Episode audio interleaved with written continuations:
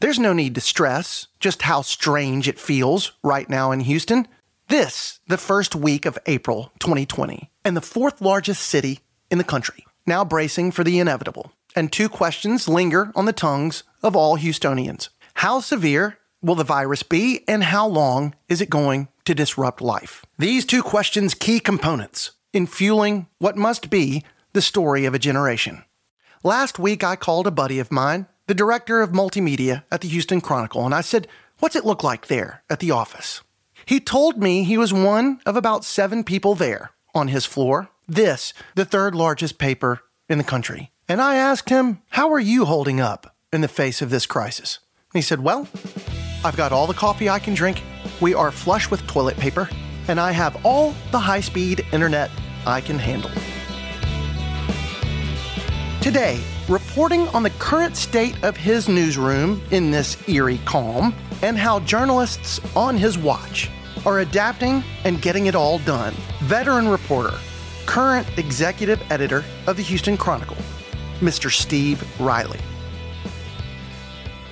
How long are we going to be talking? That was my first question to you. I wanted to know how long you have today. I only need a couple of hours. Yeah, that's. you have been the senior editor and executive editor on two different coasts now that are prone to hurricanes. First one, North Carolina, and now here in Houston.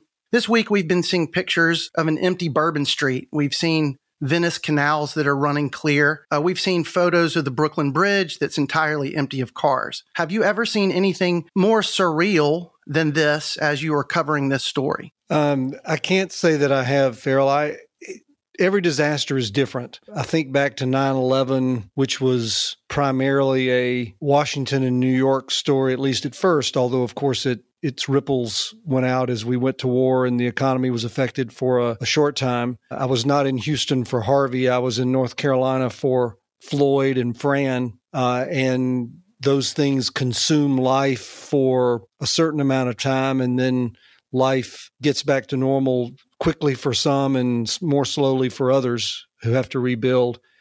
This affects everyone, everywhere potentially their health, but certainly in their lifestyle, the economy, uh, in almost every way that you can think of personal fitness and just mental well being. We don't know how long it's going to last.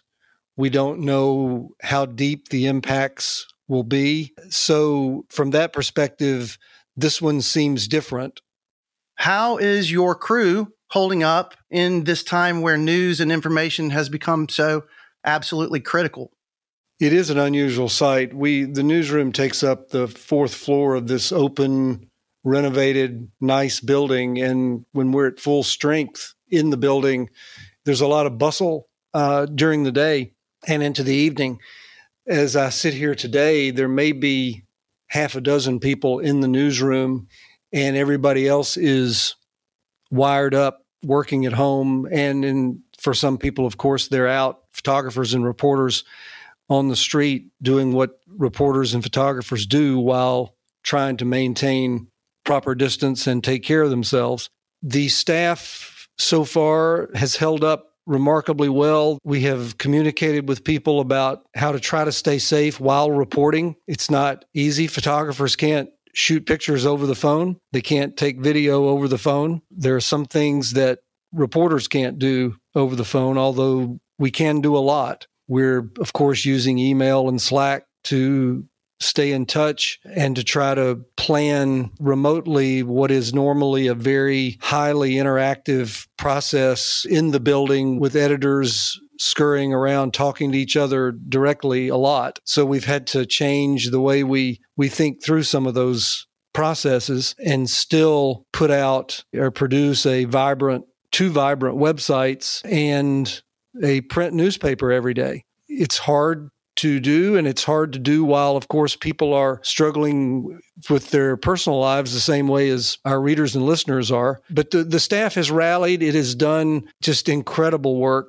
It's a period where people tend to come back to us, those who have drifted away from us, because they know that we are a trusted source of information and we're going to provide a deep report every day there was an article this week by Greg Morago. The subheading was Businesses Might Not Recover Here, and those that do will face a very different Houston. Uh, we spoke about hurricanes earlier. Even in highly destructive aftermaths of hurricanes, life usually does get back to normal at some point. Do you think that things will change forever here based on where you are standing today? If you'd asked me three weeks ago where we'd be today, I would have been a pretty poor prognosticator, and and so I'm probably going to miss this one pretty badly as well. I, I think the difference in what we're seeing in the economy and you see it reflected in the amazing spike in unemployment claims, both locally and in Texas and in the country. That spigot has turned on so much faster than you typically see it after some other type of disaster and so much more broadly. I mean, as I said earlier, this is a universal crisis. It affects every community, every person. You know, the short answer, I think, has to be yes. But in large part, that depends on the strength of those businesses going in as far as how long they can last without their normal business revenue coming in. Of course, how quickly help comes from the stimulus package that is being wrapped up and finished in Congress as we speak. It alone is not enough. Getting the business back at some point might be enough if those businesses can last. And I think that's the place where you see the potential for a change in a community. The, if people are not working and if their places of work change and they can't go back to those same types of jobs, then you see a fundamental reshaping of the region. I mean, I know the people from New Orleans will tell you that that area never really recovered or it changed radically after Katrina because so many people left to live elsewhere. Of course, some of them came to Houston, as we know. It's hard to say with certainty, but yeah, I think you I think you're looking at a different landscape in ways that we can only think about now. We can't predict, and I don't feel qualified to try to analyze and say, "Oh, yes, this is what's going to happen." I don't think we know, but we will be there to chronicle that. My sister wrote me the other day a text, and she was checking in on us out here, and uh, she said something that I thought was interesting. She said, after this is over, I'm not going to take for granted going shopping. I'm not going to take for granted going out with my fiance to a restaurant. When this is all over, when it gets back to normal, what is the one thing about Houston or what is a thing that when you see it come back online, it'll it'll make you happy? you know, one of the many amazing things about this city is the the restaurant scene. I've never lived anywhere with the depth and breadth of quality restaurants. And I think the feeling about that was reflected last week late online and in print on Sunday with our restaurant critic, Alison Cook's essay about what she's missing, the fiber of Houston that she's missing when she's not in the restaurants, both new and the ones that she's familiar with. Uh, we all have different routines and and all of that, but one of the things that we that most people enjoy about this city is the variety and diversity of the the food scene. And I, I think when we see that come back a little bit, it'll feel a little more normal. Well, then that obviously begs the question: What's the best restaurant in in Houston? Oh, you're going to get me in a lot of trouble here. This coronavirus comes at a time where the president had already been in a long-standing war with the media. And I think that the result of that is, is that doubt has been cast upon what is currently needed and that is good information. In times like this, where there is a quote, invisible enemy, as they are calling it, I would presume information means the difference right now between life and death. Is there a sense that right now the newsroom has taken to not only getting out good information, but actually becoming agents for a cause so that they can be part of a solution? Well, look, this is this is one area where I don't mind publicly disagreeing with the the president. The media are not the enemy of the people. We we are, and I'm to you know now I'm to speak more specifically for the Houston Chronicle. We are about the business of gathering as much information as we can gather every day to help people understand the gravity of this, the, the breadth of it, the depth of it, the potential for more harm, and to give them basic, useful information that helps them make decisions. Not to make decisions for them, but to help them understand what's out there, what the options are, what the experts say the best courses are. And I don't look for silver linings in situations like this, but we are, I think, emerging as a trusted source for information in, in this crisis. And that's what we want to be. That's what our people are doing every day. They're putting themselves on the line when they have to go out beyond their homes. And, and they do every day. And those of us who are more behind the walls in the newsroom are trying to figure out more ways to serve our readers.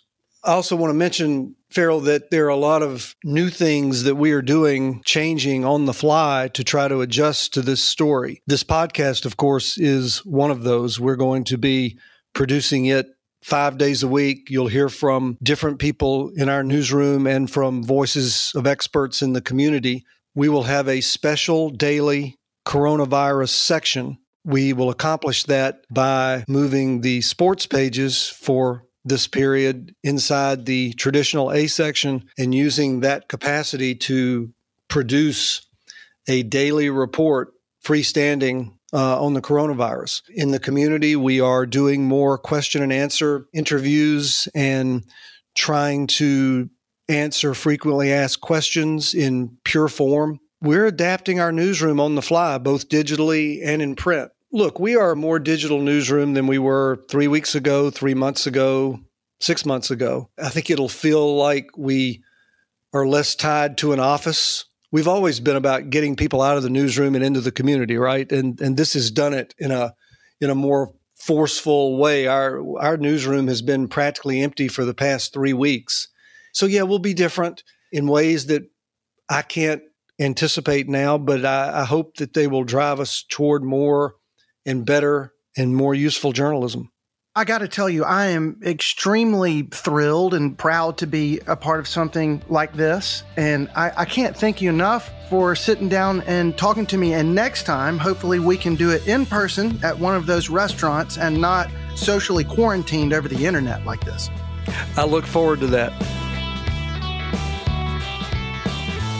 Everyone involved with this show would like to thank all those people out in Houston inspiring us at the moment the first responders, essential workers, healthcare professionals, everyone stocking the shelves, keeping us provided for in these uncertain times. Though you have our heartfelt gratitude, how could we ever thank you enough? And to our journalists, you all stay safe and keep on keeping on. I would personally like to thank the Houston Chronicle executive editor Steve Riley for interviewing with me today, and also managing editors Mark Lorando and Maria Reeve for turning us loose on this. We do appreciate very much your vision. Scott Kingsley is the Houston Chronicle podcast editor. The music you're hearing, well, that's me and my band, All the Kimonos. But Houston musicians, we are now looking for songs to feature each week on this show, knowing that at the moment you probably don't have too many audiences to play to. So send us your songs, we'd love to hear them. Maybe it will be a way for us to help get your music out there. It would be a thrill for me to see that happen. Just email them to hcpodmusic at gmail.com. And until we meet again, to the kindest most resilient city I have ever known. Let's stay that way, Houston.